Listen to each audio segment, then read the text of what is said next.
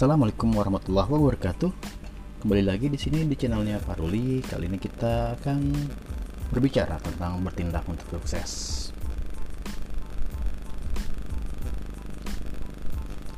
Sahabat-sahabat sekalian, orang-orang sukses percaya bahwa keberhasilan bukan semata manifesto dari keberuntungan, akan tetapi harus diwujudkan melalui tindakan nyata. Berikut ini beberapa hal yang dapat menjadi acuan dalam bertindak demi menjemput cita.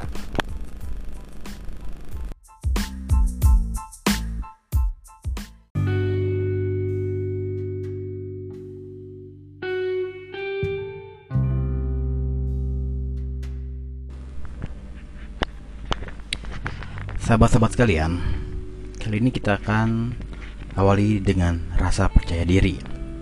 Ya, bab yang pertama adalah awali dengan rasa percaya diri. Jika Anda punya mimpi, awali tindakan dengan memupuk rasa bahwa Anda bisa menggapainya. Bila impian itu baik, meski tak tergapai dunia, insya Allah akan tertuai pahalanya nanti di akhirat ya. Selanjutnya, pupuk rasa percaya diri bahwa kita memiliki serangkaian potensi untuk berhasil. Jangan menilai rendah kemampuan kita ya. Sebab kerap kali kita dapat melakukan sesuatu lebih baik daripada yang kita duga. Yakinkan bahwa semua orang hebat sama seperti kita. Memiliki dua lengan, dua kaki, dua mata, dan satu otak. Bahkan banyak di antaranya yang kekurangan. Bila saja potensi ini kita gunakan secara optimal, insya Allah akan lahir prestasi yang tak pernah terbayangkan sebelumnya. Berikutnya, yakinkan diri Anda bahwa selalu ada jalan untuk menjemput impian. Selama impian itu bermuara pada kebaikan, Allah Subhanahu wa taala akan senantiasa menunjukkan jalannya sesuai firman Allah yang artinya dan orang-orang yang berjihad untuk mencari keridhaan kami benar-benar akan kami tunjukkan kepada mereka jalan-jalan kami dan sesungguhnya Allah Maha benar. Allah benar-benar beserta orang-orang yang berbuat baik. Quran surat Al-Kabut surat 29 ayat ke-69. Yakinlah, bertindak dan sambutlah keberhasilan.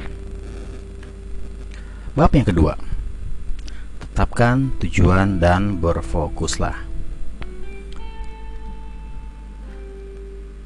Seorang pelaut yang bercita-cita menemukan benua baru, namun tak tahu ke arah mana akan melanjutkan kapalnya, maka dia tak akan pernah berlabuh di mana pun.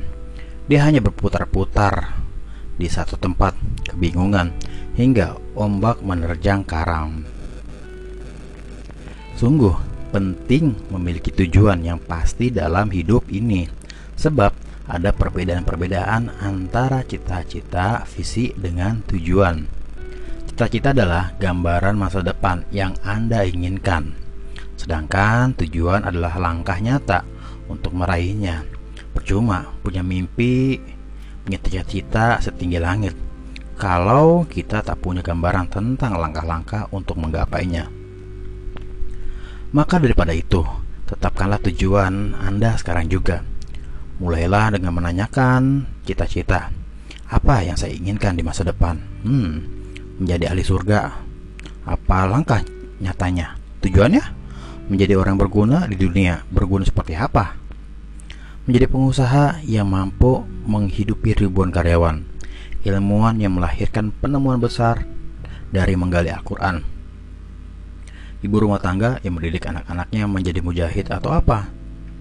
Inilah yang dinamakan dengan tujuan. Semuanya harus jelas. Apakah tentang itu bisa dilaksanakan? Bagaimana cara mencapainya?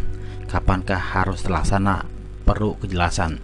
Sebab kejelasan inilah yang akan membantu kita merancang masa depan melalui aktivitas sehari-hari. Tujuan yang jelas akan membuat langkah mantap dan terfokus setiap saat. Selain itu, tujuan haruslah realistis. Kita bisa saja mencapai planet lain dengan mengendarai pesawat yang canggih. Namun, tak mungkin bisa mengubah susunan tata surya di jagat raya. Perlu ada kesesuaian antara tujuan dengan kadar kemampuan. Bab yang ketiga Bertindak terencana setahap demi setahap Bila ada sepiring besar Ya, bila ada sepiring besar nasi di hadapan Mungkinkah akan dihabiskan dalam sekali suap? Saya yakin tidak mungkin Sekalipun kita tengah menderita kelaparan Benar gak? Begitulah cita-cita Tak mungkin tergapai dalam sekali tindak harus diraih setahap demi setahap. Seperti firman Allah SWT yang artinya, maka apabila kamu telah selesai dari suatu urusan, maka kerjakanlah dengan sungguh-sungguh urusan yang lain dan hanya kepada Tuhanmu lah hendaklah kamu berharap. Quran surat Al-Insyirah surat 94 ayat ke-7 sampai 8. Di sinilah kita perlu membuat rencana, bahkan Allah Subhanahu wa taala menganjurkan kita untuk merencanakan esok hari. Firman Allah yang artinya, "Hai orang-orang yang beriman, bertakwalah kepada Allah dan hendaklah setiap diri perhatikan apa yang telah diperbuatnya untuk hari esok dan bertakwalah kepada Allah. Sesungguhnya Allah Maha mengetahui apa yang kamu kerjakan." Quran surat Al-Hasyr surat 59 ayat ke-18 kita bisa belajar dari Rasulullah SAW yang juga melakukan perjalanan dakwanya secara terencana dan bertahap. Tahap yang pertama, beliau berdakwah secara sembunyi-sembunyi. Tahap yang kedua adalah tiga tahun berikutnya barulah dakwah dikumandangkan secara terang-terangan.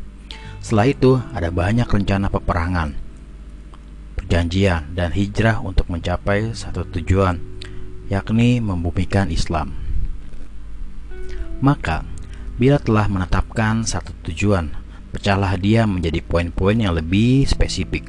Misalnya ya, 10 tahun ke depan saya ingin menjadi direktur perusahaan.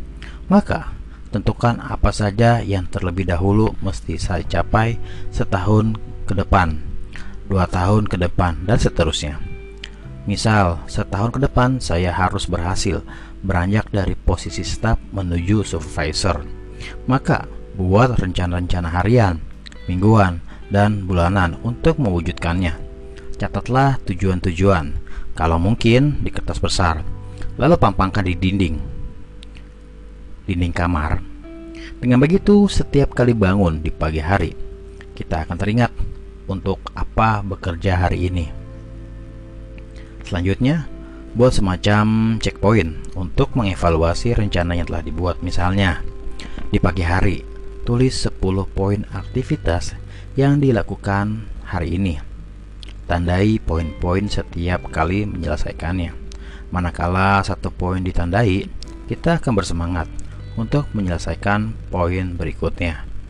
Pada petang hari, periksa poin mana saja yang tidak berhasil dikerjakan Cari tahu apa penyebabnya. Buat antisipasi segera. Kalau perlu, buat jadal ulang tindakannya.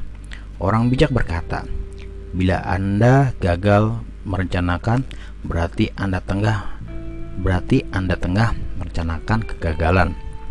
Bila rencana sudah dibuat, patuhilah. Kita akan kaget betapa pentingnya setiap detik dalam kehidupan ini. Selanjutnya, bab keempat lakukan dengan totalitas. Mungkin kita pernah dengar pria bernama Bambang Rahmadi setelah menjabat presiden direktur Panin Bank. Pria ini bermimpi membangun bisnis sendiri untuk meraih cita-citanya. Bambang tidak tanggung-tanggung melepas karirnya dan memulai usahanya dari nol. Statusnya berubah 180 derajat. Dari seorang bankir menjadi pelayan di sebuah restoran kecil di Singapura. Pekerjaannya sehari-hari mengelap meja, membersihkan toilet, menjadi tukang parkir, dan diperintah orang-orang. Ini dia, lakukan setahun penuh. Dan setelah itu, dia menjadi so menjadi pemilik dan pengusaha jaringan McDonald Indonesia kaya raya. Aduh, ingin sukses seperti Bambang Ramadi? Tentu Hampir semua orang memiliki impian, Namun, realita menggariskan hanya segelintir yang mampu mewujudkannya. Hanya mereka yang berani bertindak sepenuh jiwa raga dan tidak setengah-tengah yang akan berhasil. Orang sukses mampu mengelola segenap energinya agar terus menyala hingga mengantarkan pada puncak prestasi. Sudah saatnya kita menjadikan janji Allah Subhanahu wa taala sebagai sumber energi di kala semangat melemah, di kala kesabaran mencapai titik terendah, dan di kala hati hendak melarikan diri dari upaya melakukan segala dengan sepenuh hati. Selanjutnya bab kelima. Hindari rasa cepat puas diri. Benar bahwa ada banyak yang tak mungkin kita gapai. Bila impian terlalu muluk, kita akan terjebak dalam hayal dan angan-angan. Efek sampingnya, timbul rasa kecewa dan kufur nikmat. Maka, seperti yang telah kita bahas sebelumnya, menetapkan tujuan yang realistis adalah keharusan. Namun, kita juga memiliki kesadaran akan potensi diri. Bila kita sedang bila kita bisa melakukan sesuatu yang hebat, mengapa hanya melakukan yang biasa-biasa saja?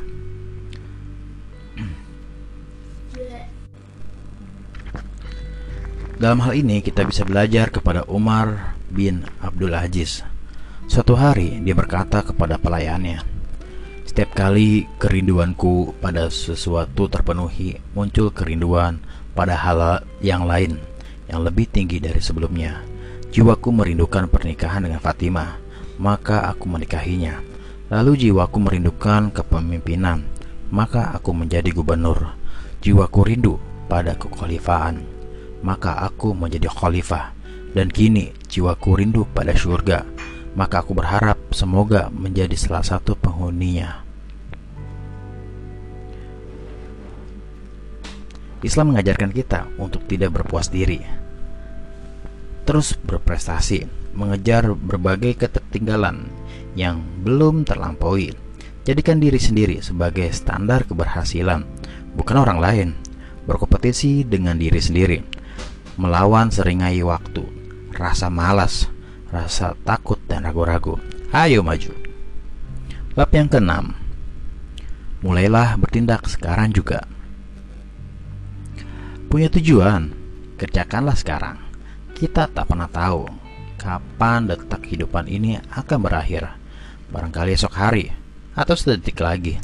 Bila tak sempat berbuat, pasti kita merugi.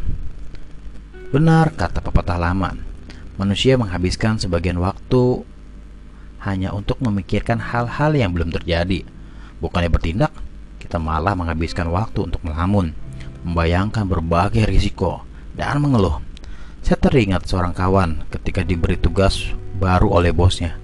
Dia mendatangi meja kerja saya dan berkata bahwa tugas itu tak cocok untuknya. Dia habiskan waktu setengah jam untuk mengeluhkan hal itu.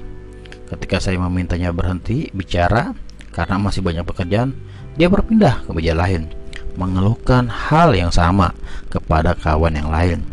Sekitar 30 menit dia ke sana saja dia berpikir, andai dia tidak mengeluh, berprinsip lakukan saja. Mungkin waktu itu, waktu satu jam yang tadi telah memberi progres pada tugasnya. Jadi bertindaklah, bergegas, bersegera, meski tak perlu tergesa. Yang bertindak sekarang juga. Tetap semangat.